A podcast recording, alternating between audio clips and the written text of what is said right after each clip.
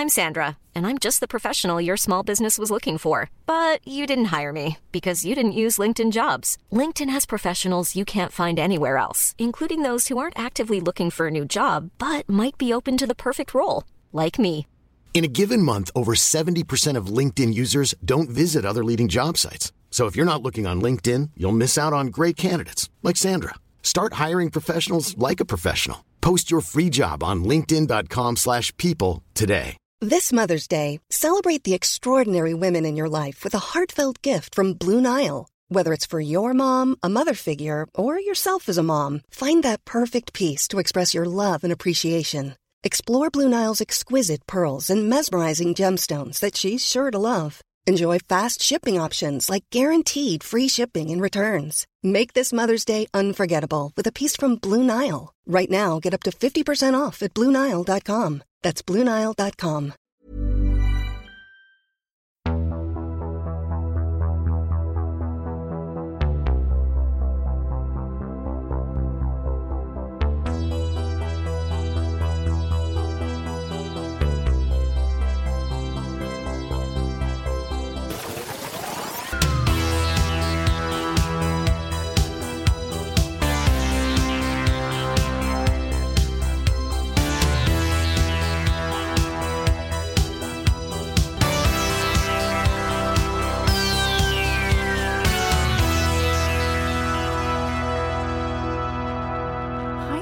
welcome to another episode of Mysteries of the Unexplained, a paranormal podcast where we take a weekly dive into the mysteries that only us can solve. I am your host, Annie, and it is my week to hmm, shed a little light on a mystery that has been confusing the world since 1993. But a little bit about that later on. I want to introduce you to the first man in Ireland to grow his own candles in his back garden. His name is William O'Hanlon. Hello, Anne Marie. It is me filling in today for William. oh, today we today we have the Watcher. And what kind of hokey pokey potions have you been making in your cauldron this week, William? I have been making up a lotion that I can smear all over you to disfigure you, Annie, so I won't have to look at your face anymore. Will's day job is making candles, and I think it's gas. Um, thanks so much to all the support you guys gave us on the week off there. I tell you one thing, there was more people having breakdowns last week when we took a week off that it actually has made me feel like we can never quit this job, even though it's breaking our souls and bank balances. We can't quit, Will. We just can't quit. There was, and it did seem like that we were gone for seven months as opposed to a week. I think we entered into some sort of time warp, and I can't get my head around it, to be honest with you. But listen, we're back. We're and back. the fear of having to have an episode ready for next week is gripping me already. You don't understand, listeners, the fear. The fear. and I've also realised during that week off that you guys are literally the only thing holding this very, very fragile relationship together because we didn't really talk to each other for a week there. Ah, we did. We did. We actually talked practically every second to third day. You're like, if we don't talk at least once a week, you're like, you're off with me. or once a day. I'm kind of one of those paranoid friends, though, like that even when I haven't done anything wrong, I'd be like, she's awful tick with me now. Like, she's not after calling me there. And I wouldn't mind. I, I am the worst for getting in touch with people. Like, I am so bad. So, you know, but then when anyone does it to me, I'm like, oh, she's awful tick with me now. What am I after doing? And I'd be literally racking my brains to try think, like, what have I said to, like, is that just that Irish Catholic guilt thing? It's just my default mode. Yeah, yeah, I understand what you mean by that. But there is a good few things that you have done actually now, while that you say that. And Please write them down and call them out at the end Uh, of no the problem, show. no problem. we are back this week with an absolute humdinger, and it's one of these ones that I'm like, I kind of had to check myself because there's so many episodes and there's so many on the Patreon. I'm like, did we, did I do this story before? Because it's one of the biggest ones out there. Um, and then uh, when I saw a picture of this young woman's beautiful face, I was like, I would not forget that face. I have not investigated this woman's story before, and it is a beauty, an absolute beauty. And it is the Kelly Cahill encounter. Now, I know that you're going to know a little bit about this, William. when you sent me over the story there for a few seconds ago for me for my lines to say, I was like, why is she sending me a picture of Kirsten Dunst from a 1980s movie? oh my god! Or something. Isn't she the image. I sent will his script. Yes a lot of this is improv lads because will never knows what i'm going to show his way. We don't want we don't like him to know what the story is coming because he has a very short attention span. So if you gave him the words to read there a few hours ago he'd be literally after falling asleep somewhere with a cup of coffee in his hand. Yeah i'm a numpty. I wear nappies and everything. I'm going to kill you I sent him a beautiful photo of this woman that is actually from her book Encounter that was published in 1996. Six. Thank you. Thank you, research assistant. In 1996, she is the image of Kirsten Dunst and actually the spitting image out of Kirsten Dunst in the Netflix show How to Become a God in Central Florida. Is that what it's called? Oh, yeah, which is brilliant. And I'm hoping they'll do a second season, but they won't, will they now? Because the pandemic ruined everything. She's got that 90s hair. What do you call that kind of night? What do you call that haircut, Will? Uh, the haircut, I don't know, but you, like in America, a blow dry is called a blowout, but in Ireland and this part of the world, I would call that a blowout. A blowout, yeah, like up and out and very, very layered, blonde yeah, and very, very layered. Volume, a lot of back volume. off the face, curled down by the shoulder, blonde, back off the face. Yeah, shoulder pads. I can see shoulder pads on her here. A lot of gold jewelry. A beautiful girl, actually. Beautiful girl. Stunning. Stunning. Stunning. I'm going to put a picture up on the Facebook for you guys to see there. It'll be up on our Facebook page, which is Mysteries of the Unexplained. You can see this beautiful girl. But just keep keep a young Kirsten Dunst with a very, very Farrah kind of blowout in your yeah. mind as you listen to this story. This is called Encounter. Kelly Cahill was a young mother of three. Nothing extraordinary had happened to her in her short life, and things of a paranormal nature were the last thing on her mind this night as she and her husband made their way along a remote road in the foothills of the Dandenongs. The Dandenongs? Victoria, Australia, on the way to their friend's house. What happened next was at first too frightening to remember, until it became too huge to forget.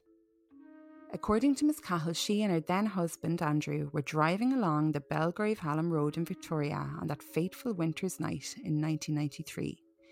They were en route to a friend's house when Miss Cahill saw in a paddock a row of five or six large orange lights in a distinct circular shape, like nothing she had ever seen before. She tried to convince her husband of what she had just seen, but he didn't take her seriously and they continued on their evening's visit. But on their way home, things were to take an ominous turn, and her husband wouldn't have any trouble believing her after their ordeal. What would you say if I was driving along the road and I was like, "Oh, over in that field there, Will, I'm you were driving hands at ten and two, gripping the steering wheel out of anxiety," and I was like, "I just seen a thing over in the field there, like nothing human I've ever seen in my life." What what would you say to me? I'd have absolutely no pass on it because it's you. it's you're you'd be getting these orange lights mixed up with the moon, and you know, like I'd be like, "Is there lovely? Would you turn on the radio up full, please?" I I would have no pass whatsoever on you, you saying that. Never listens to a word I say. Well, after this, I'd be coming around and I would be making you eat those bitchy words because this is what happens an excerpt from her 1996 book. Will, if you will take the stage, please. My stage direction is Will, blonde Australian, kind of sexy. I presume woman, you mean? we don't like to categorise here on Mysteries of the Unexplained. Please continue. We were driving back down the road in the same stretch, both of us, just me and my husband. We both saw this ring in front of us hovering above the road. I, it was just something sitting there. I couldn't tell what it was. We were at first far away, but as we got closer, it just sort of well, it wasn't like the orange light in the field. It was it was round shape with some sort of glass around, windows and lights around the bottom. Because it was dark, we couldn't really tell at first. But as we got closer and closer, it was there was no noise and or anything. even my husband was going, You're right. You did right. That's something that's very, very strange. He said to me, My name is Kelly Cahill, and I'm Australian, and I've got the accent down to a T right now. And I, and I swear we saw people in there. And then, just as I said to him, I swear there's people in there. I swear it. It just shut off to the far left as fast as it could go. I mean, it just disappeared. Within a split second, it had gone.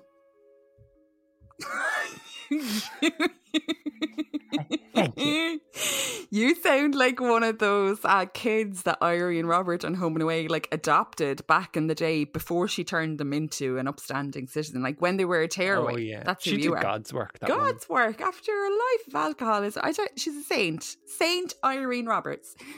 We kept driving, and about a, a kilometre ahead, I'm trying to do it now. All of a sudden, there's this really bright light in front of us, and I've got my hands up. I'm going English.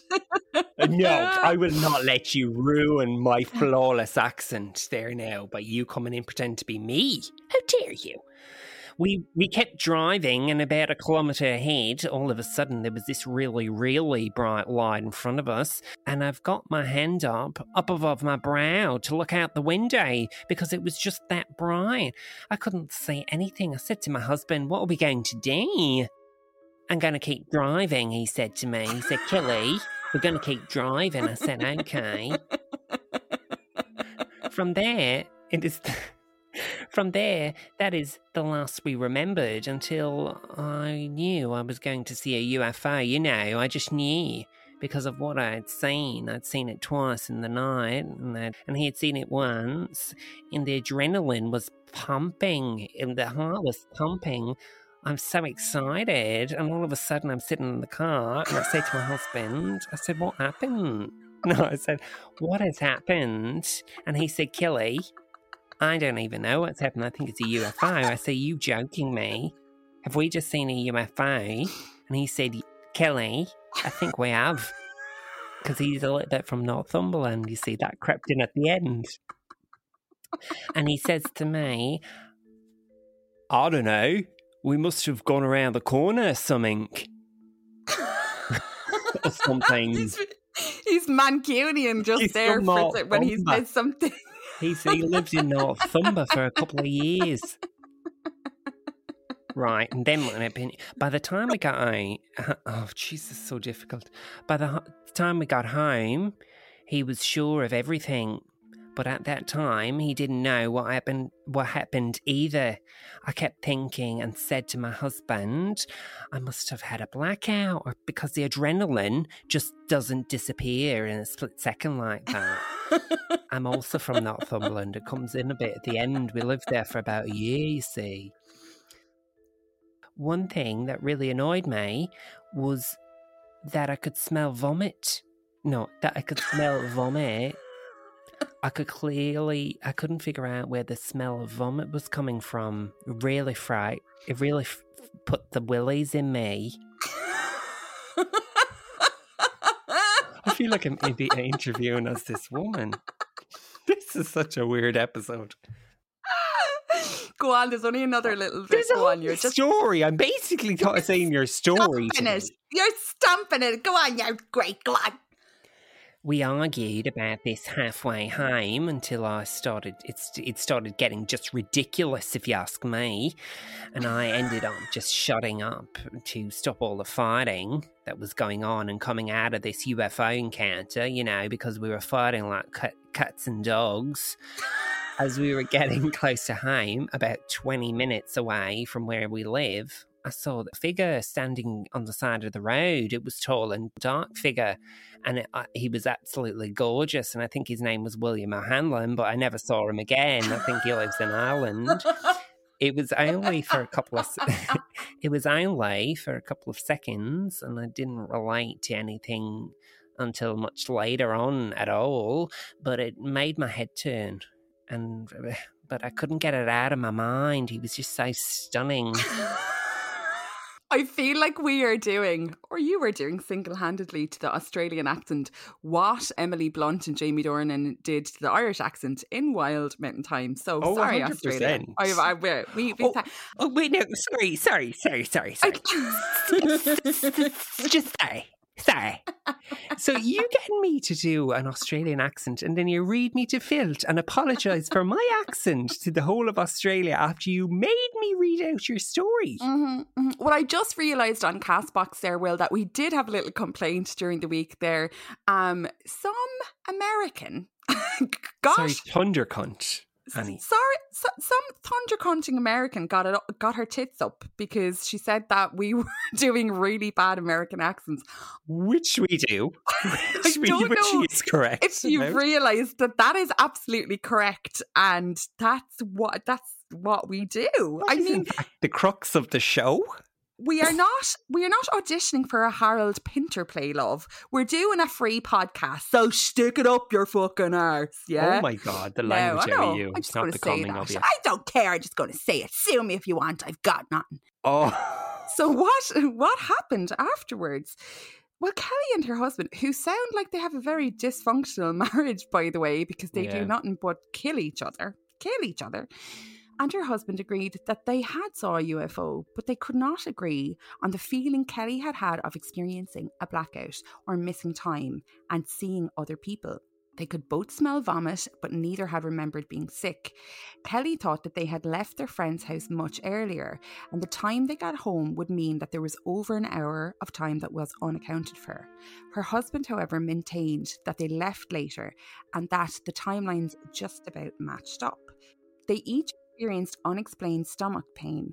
Later, after they got home, Kelly experienced unusual bleeding and eventually she entered the hospital with a womb infection. The doctors there said that she must have been pregnant. Either that or she had had some kind of gynecological procedure. In fact, she had had neither in recent times. A strange triangular mark was also found on her abdomen, along with a scar.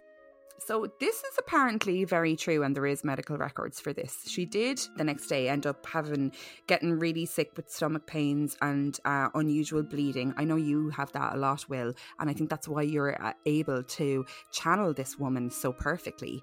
And she did end up going into hospital, and they were like, "What did you have done?" And she was like, "Nothing." Now, how fucking fucked up would you be after that? Mm, yeah, that's very, very fucking weird, isn't it? wow. Like, wow. She says she elaborates on this matter. She certainly does, and now she'll have to go on again. When I got home that night, that's when I found the triangular mark below my navel with what I thought was a little leprostocra- le- lepros- leproscopy. A little leproscopy cut. No, a little leproscopy. A little lescaroper. A little leproscopy cut. Or a cut. Fuck off, Annie. I'm gonna come down there and I'm gonna unclip that bun off your head and I'm gonna trail you around for making me do an Australian accent. With what what with what I thought was a little leproscopy cut, and I also and I and I also started bleeding that night. Three and a half weeks later, I ended up in hospital, and again three weeks after that, and ending up ending to have and then sorry, there's a typo here on my script. Somebody Roisin, fix it, please. Get your get here and fix this. Fix this. and ended up having to have an investigation into the pain and unexplained bleeding. A couple of weeks later, Kelly started to piece together everything that had happened, but there's still missing time that she just can't account for. What we had actually done, we'd driven into the light, but the road curved, and the light we thought was in front of us was actually to our right hand side. It was in the field, and it was massive, about the size of a house. So it was very, very big. You could have driven for five minutes and not had it out of your sight the whole time. That's how big it was. That's how I reference things by driving and calculating minutes. So if somebody asks me how, how big is something, I say it's I say you'd have to drive for about two minutes to pass it out. That's how big it is. We're looking for a house that you'd have to drive for about 30 seconds to pass by. That's the size we're looking in the market for. That's how I describe things. when you look at Daft, when you look at Daft to buy a house, you're like, how many minutes? Like, would that not just depend on the speed of the car and what gear you're in? I don't know, like that. Yeah, but I suppose would. out in the Australian wilderness, there's not much other things to, you know, like there's not much landmarks, and it's in the middle of the night. Leave the Yeah, girl alone. still, I still don't calculate distance and how long it takes me to drive past it in the car. Mhm. Sorry, I'm just having a sip of wine there and kind of ignoring your comments. Kelly and her Great, husband had a clear. go and drinking on the podcast and everything it's been a tough week. Kelly and her husband had a clear, uninterrupted view of, of a craft of considerable size. She asked him to stop the car and they both got out. Kelly remembered leaning back in to the floor to pick up her handbag because she didn't go anywhere without her handbag. I am carrying you on this episode. And that's one of the sort of things that triggered off a lot of these memories doing that by picking up my bag, which was very expensive. I actually got it in a very expensive store. And the store's quite big as well. You'd have to drive for about two seconds to pass the store. Anyway, the other thing was telling myself, you were conscious. This is real. This is happening. I said to myself, Kelly, this is real. This is happening, Kel. I'd be bringing my handbag with me as well, my my my Penneys handbag. Kelly remembers that they then crossed over the road and jumped the gutter and continued to walk towards the light. She remembers notably that she looked down the road and there was another car, a light blue car, pulled up. She remembers people got out and went across the road, perhaps two of them, maybe three, but as you can imagine, she couldn't give them her full attention. All of a sudden there was this black figure on the field. It was about s- seven foot tall. I knew it was really tall at the time because you'd have to, if you were driving your car into space, it would take you about two minutes to pass it. So, di- distance wise, it was about two minutes if you were driving your car and it was vertical, if you understand what I'm, I'm saying. I don't work. I, I don't work in speed. For Kelly, this was quite startling. I'm sure it was, Kel. She still somehow expected to see a human being, but she immediately knew that this thing in front of her was far from human. Its eyes seemed to turn to a red fire. Right, you're going to have to bear with me because this sounds really, really silly. It sounds absolutely typical Kelly, but right, it sounds really stupid, but it had big round red eyes, like huge f- fly's eyes, like a fly, but big like a human fly eye. It was very weird. And they were red, like not the reflection of red, but but like burning red, like fluorescent stoplight stoplight sign. fluorescent stoplights. I suppose that kind of real burning red, like devil eye red. she then remembers suddenly screaming to her husband. They've got no sale sales. That's what I said to me. I said to him, I said, they've stock on it. Oh my god. I turned to my husband and I was screaming at the top of my voice. I said to him, They've got no souls. He said, Kel, what do you mean? I said, They've got no souls.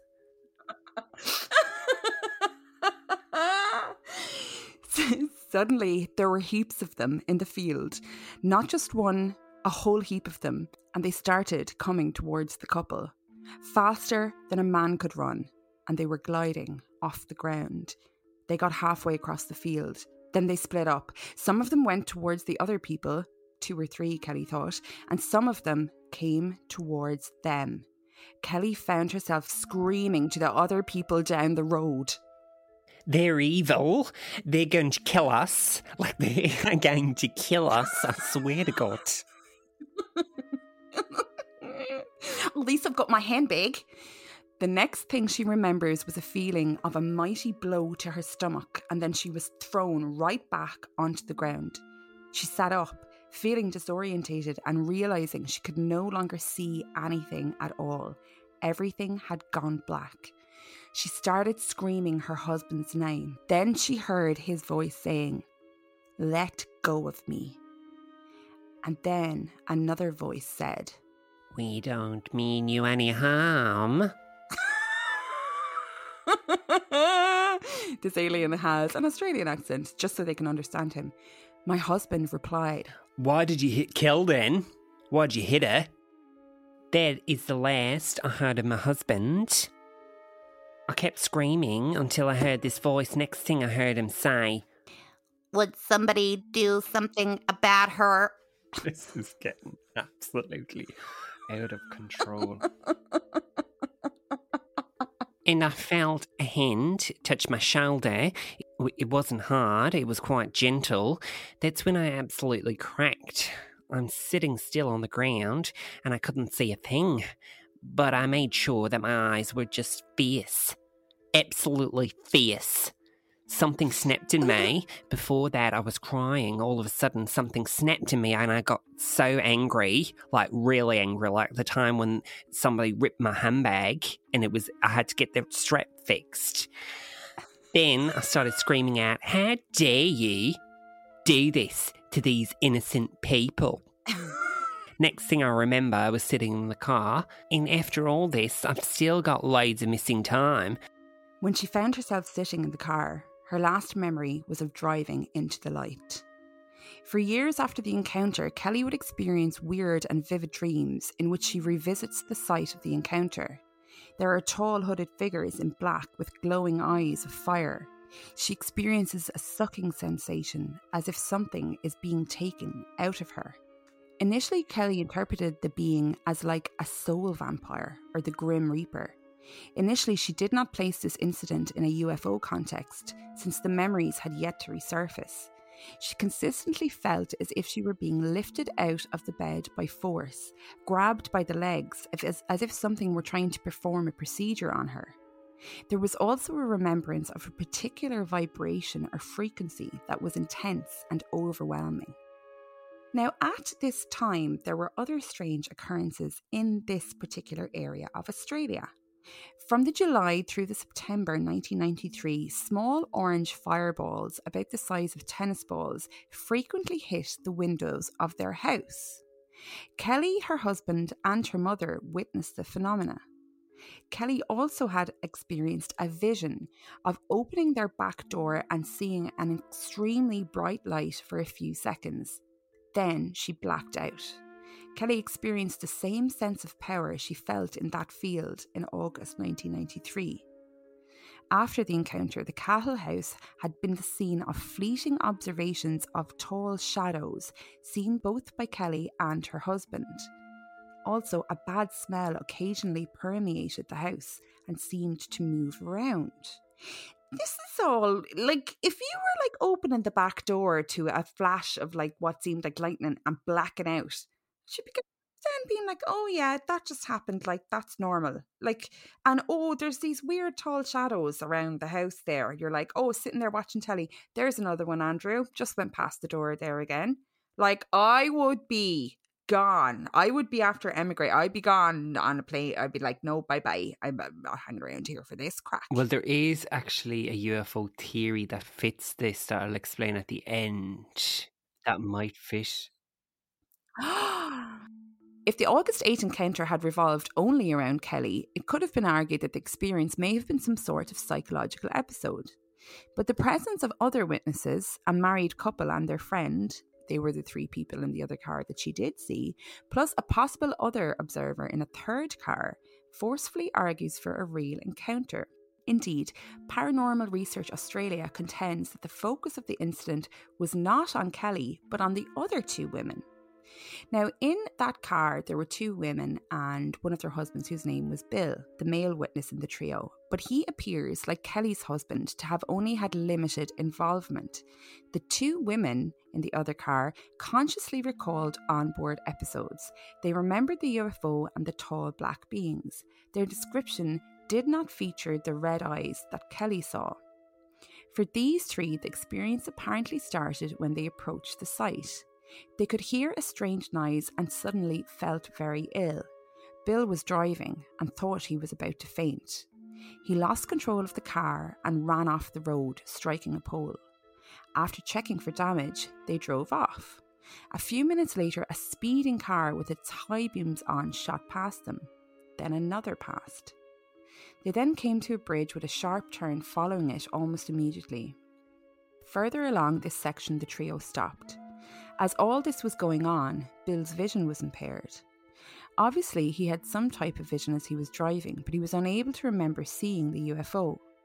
The two women with him reco- the two women with him recalled the UFO clearly, and their descriptions closely match Kelly's. In some unexplained manner, Bill was isolated from the central experience. He has conscious recall of smells and sounds and remembers that a lot of activity was going on, but he does not recall seeing anything. He subsequently underwent hypnosis, which expanded his apparent recollections to seeming onboard components, but once again, these were through the senses of smell and hearing only.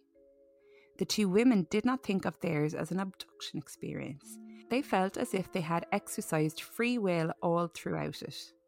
Yet the principal element of their onboard experience was a form of examination, not, however, visually remembered. I'd be like, um, sorry, if I ended up on an alien spaceship, or somehow after tricking you into thinking you you you got an invite in the post and accepted it, like you RSVP'd to this fucking thing. What? I'd be like, I know, sir. I don't think I did. I think the I think you got your invites mixed up there. They're like, no, that was totally my own will. I wanted to do that. I absolutely always wanted to do that. It's kind of weird. It's kind of got a weird spiritual element that they were like on this kind of like that they wanted to be a part of this experience type thing or something. It's I very know, weird. and it's really, it's really, it's kind of weird as well because Kelly, in her book, she said that she felt that she had somehow almost aligned herself with this kind of thing, even though like paranormal stuff was not really in her like wheelhouse. But she was actually quite religious in her own way. She wasn't like a devout Catholic or anything, but she studied the Bible and actually had a Bible in the car that night. And she, in her book, um, I've read parts of it, says that she started saying like oh, prayers and call it, you know, like started um, saying Father this and that and the other, and like the aliens were like smirking at her and laughing with her, and they were just like ah ha ha ha, like you and your Bible kind of a thing. So she feels like there was something in her like spiritual life that like it, made her end up there as well, which was super interesting. That's so interesting because the theory that I was saying earlier on that I was going to say to you is Mhm. that UFOs are actually demonic creatures. And there's one theory in School of Thought with that now. Uh, Dr. Stephen Greer doesn't believe that. He thinks that that's all uh, disinformation. But yeah, that's interesting when you bring up the Bible thing that they were kind of like, oh, and that why I decided to bring that up is because you said about the bad smells and stuff and bad smells of like um, rotten eggs and things like that. Now, I don't know what type of smell it was that they smelled, but uh, are always connected with like a demonic being and stuff like that. And I'm like, oh, maybe there is some sort of otherworldly Yes. Demonic UFOs that are, well, maybe they're posing Oh. as UFOs. That is so interesting. She says in the book, like, she says, I can't believe that I started screaming like they have no souls. But the minute that she saw them, she started saying they have no souls, they have no souls. As in, like, that was the first thing that came into her mind. And she said that they were like, um, that there was this kind of sarcastic, Mm. like, like tel telepathic kind of thought like sent to her as in like ha ha ha ha like oh you and your holy father and all this kind of thing but she just kept saying her prayers over and over again and she kept i guess she was trying to protect herself for you know if you have any kind of spiritual belief or whatever she's trying to protect herself Yeah. from what was going to happen because she knew it was going to be really bad but um yeah it was no it was re- just a really interesting element and about the bad Mhm. I never put that together because in all the demon shows that we like a lot of the demon shows that we've done, there has been that like kind of rotten eggs in your wall kind of thing going on. Yeah. Oh my Yeah, god! that's- Well, if they came true. down to your house, I tell you what, they'd get some shock. They'd say there's some fucking demons hanging out in here. If they came to your bedroom, I'd say in the middle of the night, they'd be like, the smell out of this one, rotten eggs. Oh, there must be demons. Oh no, it's just her bowels. Sorry, I've now got night protection underwear. Thank you. The entities did not speak and provided very little information. Neither woman saw any of the other humans while in the alien environment, presumably aboard the UFO. Curiously, each was still aware of what was happening to her companion, ostensibly through psychic means. The trio apparently did not have the complex background experiences described by Kelly, That's some of the stuff that we were talking about just there. Mm. Their experience seemed limited only to this encounter. So Kelly went on to write her own book. It's actually I've read you can actually get chapters of it online, um, but this information is taken from the Black Vault uh, website where this is uh, her account is up for everybody to see. Um, she went on to write about it, and in October 1994, John Auchettl and uh, Paranormal Research Australia, whose investigative thoroughness is to be commended, says the writer from the Black Vault, uh, released a comprehensive report of the affair. In this emotion explosive area, it's easy for people to get caught up in the less than satisfactory situations while they attempt to understand extraordinary experiences. So, a few people uh, and another another guy from the UFO Investigation Center spoke Hmm. to her quite quickly. They alerted um, pheno- oh, it's Phenomena Research Australia, but it looks like they were pretty let down by the way the PRA looked into this, and they they weren't very forthcoming in releasing findings from their investigation. And when they did, it was kind of summarized and not too deep and stuff. And because this case is very unusual in that there, there were more than one party involved, like there was apparent there were, were three cars in the vicinity that apparently did report all the stuff you've said. We're not too sure about the third guy or whether it can actually be verified, but there apparently the other two cars said that there was another car in the vicinity. The stories from the second car, uh, the three that we were talking about, d- did seem to really match up with Kelly's story, as in the timeline where exactly where this had happened. And let's remember, like Australia is a vast country, like it's absolutely huge. So for these people to be in this exact traveling along this road and experience this uh, one time Mm. is very unusual. It's usually just one or two people together that kind of experience this kind of a thing.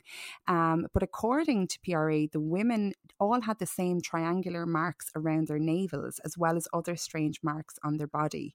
I, I actually have submitted to Will here uh, a drawing that Miss Cahill did. Now, I don't think that she'd gone to art school. This is not a very uh, thorough drawing at all.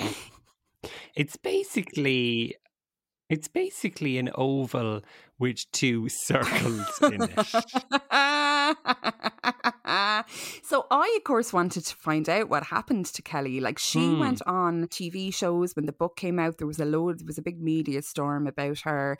Um, she she went on a lot of shows and stuff. She wrote the book, but the book went out of print a few years later, and now apparently it's quite expensive to buy that book online. And uh, she apparently left the country a few years later. She couldn't put up with all the shit that was happening to her anymore and all the people calling to her house and stuff like that. So apparently she left the country for a amount of years, but has returned to live in pretty much the exact area that this has happened in, but shies away from the press. Uh, no information on what she's doing these days or, or what happened to her. But apparently she always maintained the story uh, of what she wrote in the book. But I always think like all these years later, how would your how would your thoughts about what happened i'm not uh, t- change as time goes on like it would be very easy to convince yourself Mm. that you were that you just had an episode wouldn't it Well, as time goes on, I think it probably the whole thing would co- become a bit muted. But Yeah. then again, if it was very traumatic, it would obviously Yeah. stay with you. And I think that kind of weeds out the bullshit from the truth. Um, because you kind Yeah. of find that people that make up stories or end up being frauds and stuff, their story changes a lot over time or it comes, you know, yeah a bit more sensational and all this stuff than what the original story was. So yeah, like I don't know. It depends on I don't know what she'd say about it now. I suppose we don't have any up to date interviews with her, no no there's not there's nothing in the latter years she seems to have just like cut off all kind of um public visibility Imagine altogether like Kelly's been missing for twenty I years. eh? know, I know. Or imagine, imagine that it happened God. again to her or whatever. But I, I found it interesting about the husband because she said, um, as they were going that night, that, and she said that she saw something. He was like, "Oh, fuck off, Kel! Like, yeah, you did in your arse see something." And then, uh, then on the way back, he was like, "Oh, holy God, it was." But their marriage didn't last. Actually, they did break up. I don't know if you could. I don't know if you could stay together through something like that. You'd be like, "Remember the night we were brought off in an alien spacecraft?" You know, like, yeah, yeah, yeah, yeah, yeah. I Like, I wouldn't be able to handle that. I think I'd just be like, we'll just leave this here because I feel like I'm going insane whenever we sit down for dinner because all I can think of is the red eyed aliens and that experience we both had together. Yeah, I wouldn't. I would have to just be like, we'll call this a day now because I just want to pretend that I imagined this yeah. and uh, it wasn't real. I know, no, it's too, it's too hard, lads. But you know, we're going to have to leave Kelly where she is now because I tell you something, we have had an unprecedented, oh unprecedented response Oh, God. to the Oh. Ask Will Anything section this week, and Oh, I'm afraid that it's that time of the week again.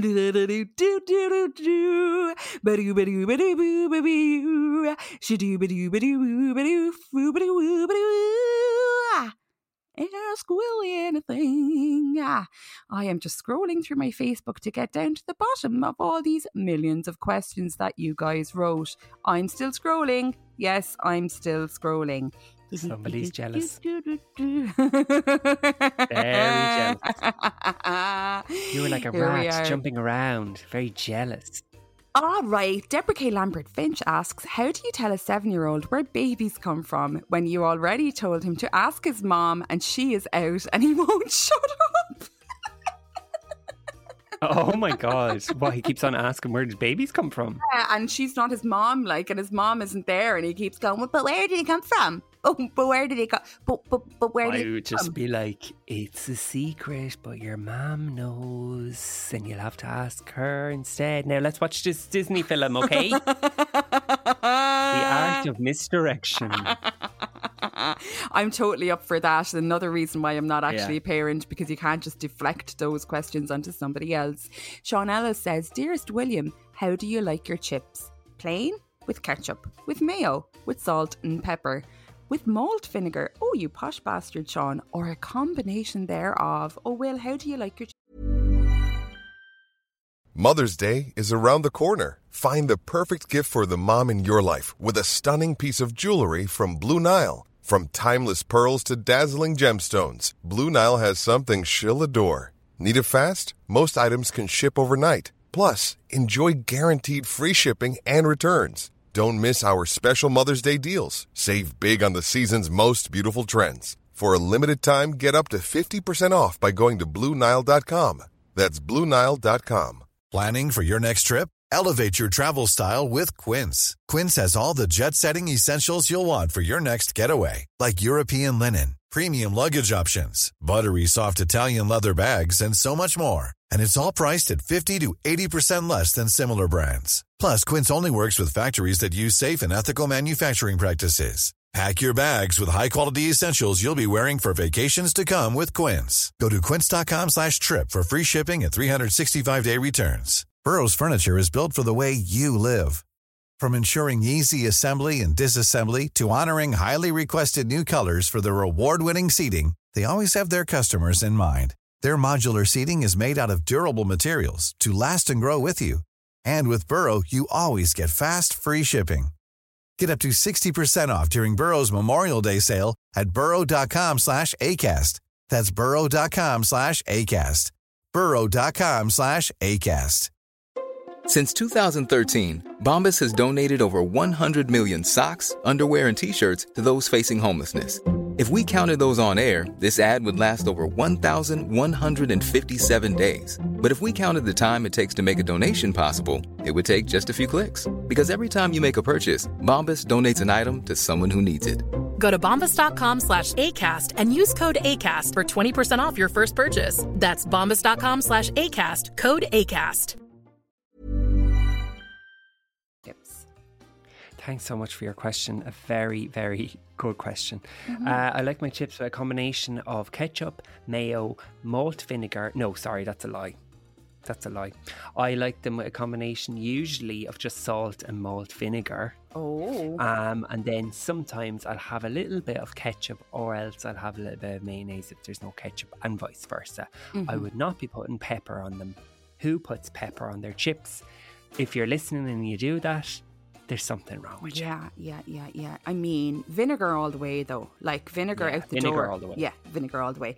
Car- Carlos Cayazo says, Will O'Hanion, oh, a lot of food based questions this week. What is your favourite cheese?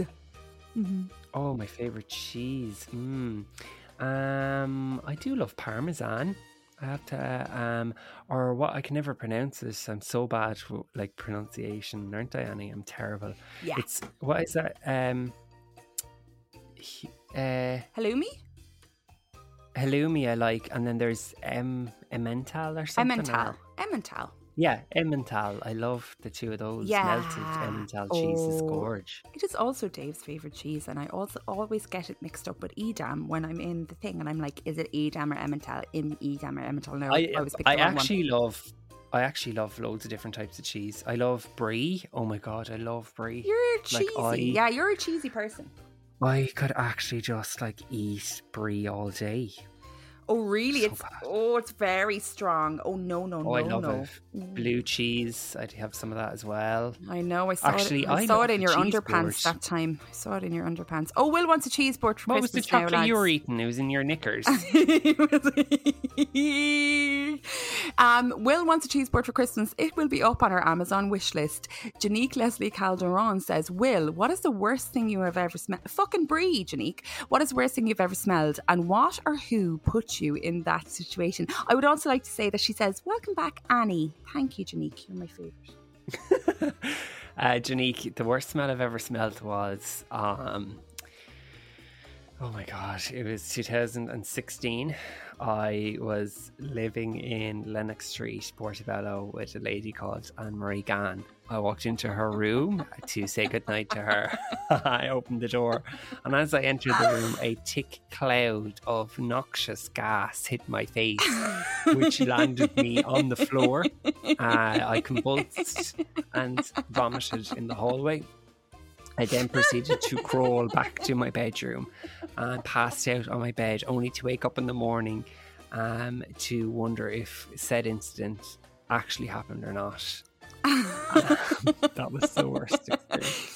Um, I What what smell. was it? I don't know. What was that smell? Uh, just you, uh, I think you were after letting a few off, tucked up in your bed, and I had walked in, and not long after you had let a few off. Mm, that room, in fairness, had very bad ventilation, i.e., none. So, Mary Newman Lothian says, Will, did you miss us as much as we missed you? Mm, Uh, is so cute. Are you laughing, Annie? I did. I actually genuinely did miss his. Uh, and it's really weird because uh, obviously there's people that listen to the show, And uh, it's kind of, I always find it really awkward to know that people listen to the show. I don't know why. I know. Um, but I anyway, know. what I'm trying to say is, I would, I would love to like have some sort of like video, like Zoom thing with you guys. But I have to say, in if I did that, I'd be so shy for a few minutes. I'd have to have a few drinks, and then I'd probably Yeah. be a bit more chatty. I think, I This think is like the thing that people don't realize about you. You're actually quite a shy person. Like yeah, you're actually quite a shy Like person. if you, if we did, this would never happen. But if we did like a live show, uh, like I'd be able to Oh, do number the show. one, you'd have to be carried in on a stretcher. No, I'd like, be able to do the show. And out on a stretcher. No, I'd be able to do the show, and I wouldn't be, I wouldn't be anxious or nervous because I think I'd just be like, oh yeah, sure, they listen to it and they know what they're getting. Um, but afterwards, after the show, if we were having like drinks and like meeting you guys, I would be so kind of quiet and like weird. Yeah. I'm kind of one of these people that takes a while before I actually open up with a new person, aren't I? I tell you what, and if you don't open up soon, it will actually grow over. It will actually grow over. Kyra May says, Oh "What is your alter, what's your alter ego's name and backstory?" Oh, is this like a kind of um a Sasha Fierce kind of a question? Mm. Well, I never named the person. I, I, I think it's probably my alter ego is probably female in nature. Um, but I'm thinking that her name could actually be Janique. We love that name. love that name. It's very bougie. Love it. Um, could actually be Janique. And uh, her backstory, she um, was just always so gorgeous. Um, she she's American as well, and she um, won Homecoming Queen. um, in her school. She's like very popular in school. Um, she kept her virginity until later years. Uh, she has a banging body. Um, not tans very easily, and um, Hair extensions to the floor. no, doesn't need them because her hair is actually quite thick and nice. I am thinking that she's kind of like Taylor Swift vibes, but uh, tans a bit. Oh, Sorry, Annie, this is my section. Don't you dare even I know. speak. I was just, I was just exhaling. It's just exhaling. Amanda Longton says, "Sage, something for omelets, cowboys, or ghosts." Also, if I cook my Thanksgiving turkey with sage, would it make my home smell delicious and inviting to living guests, but nasty and unwelcoming to dead ones? Oh, that's a good one. I'd probably, yeah, I think you hit the nail on the head there. It probably would. The ghosts wouldn't be liking it. The humans would be liking it. Now, I have to say, with sage, not a big fan of it. Sometimes I think it smells actually like uh, sweat. Sweat. I don't know why. It is had, mm, it has a very. I sweat. my house. oh, it makes me feel sick as well. Oh, does it? It's very strong. It makes me feel sick when I sage the house. Yeah, because you're an actual fucking demon. Denise Gallagher says, Have you fully recovered from your dose?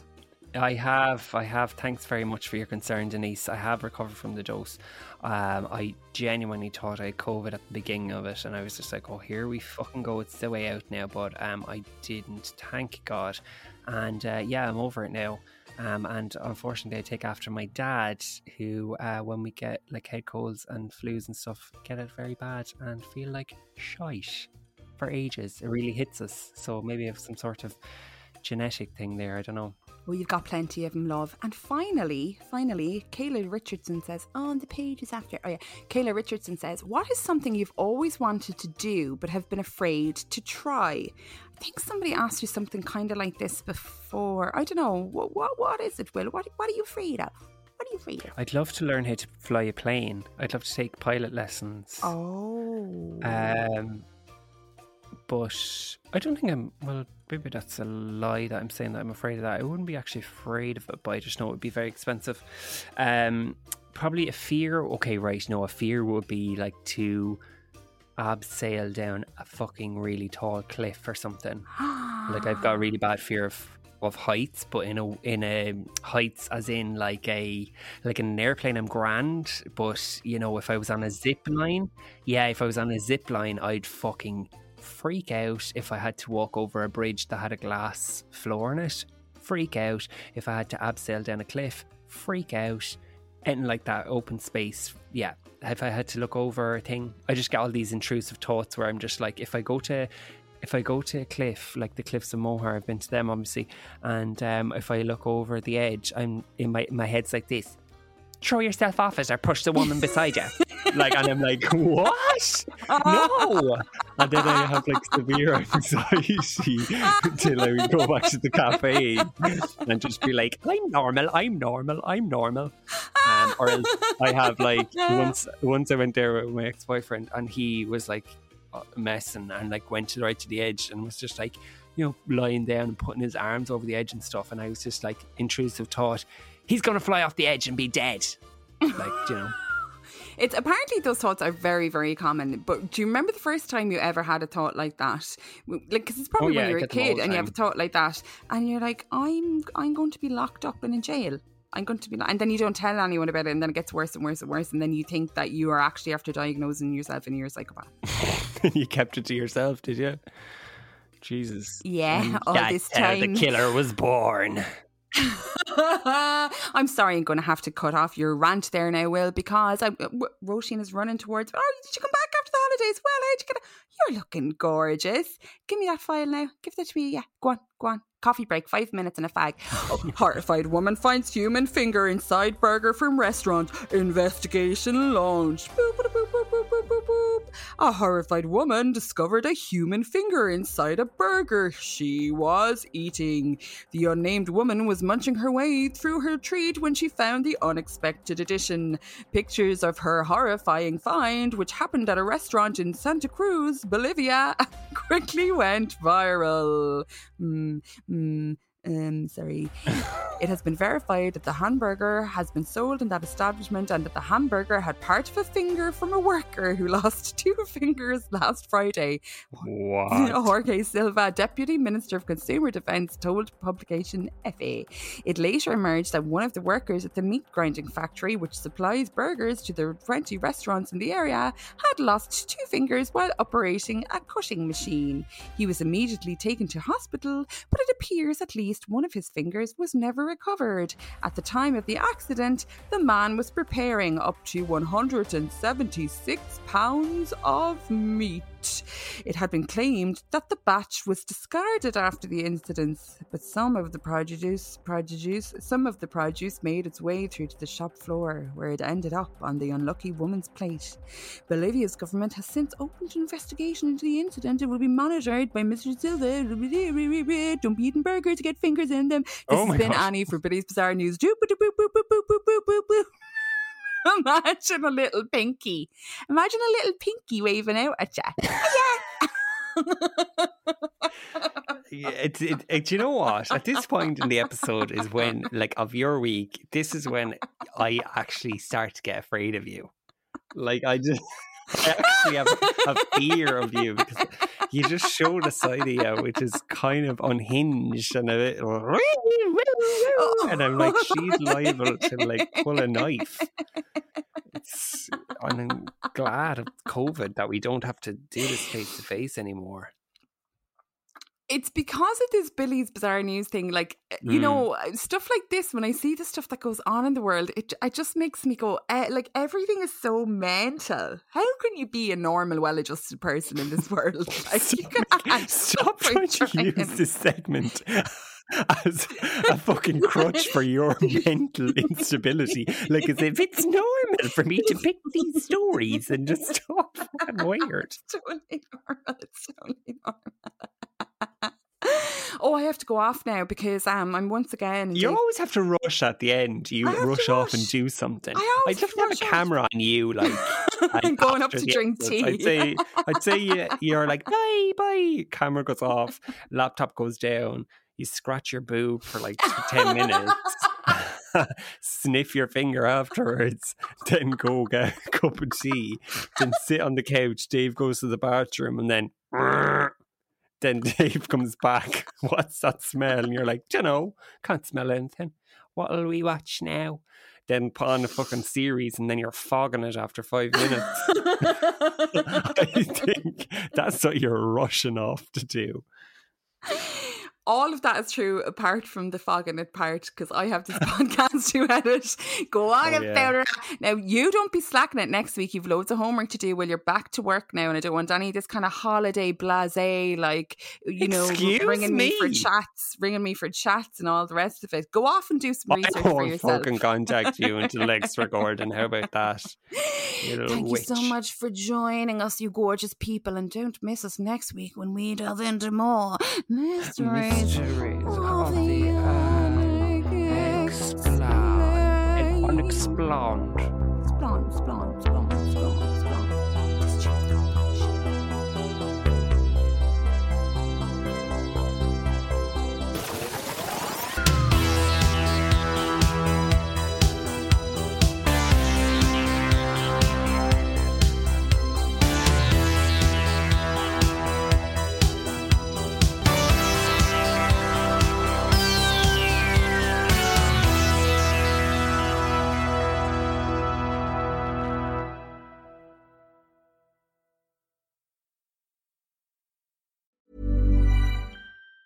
Planning for your next trip? Elevate your travel style with Quince. Quince has all the jet setting essentials you'll want for your next getaway, like European linen, premium luggage options, buttery soft Italian leather bags, and so much more. And it's all priced at 50 to 80% less than similar brands. Plus, Quince only works with factories that use safe and ethical manufacturing practices. Pack your bags with high-quality essentials you'll be wearing for vacations to come with Quince. Go to quince.com slash trip for free shipping and 365-day returns. Planning for your next trip? Elevate your travel style with Quince. Quince has all the jet setting essentials you'll want for your next getaway, like European linen, premium luggage options, buttery soft Italian leather bags, and so much more. And is all priced at 50 to 80% less than similar brands.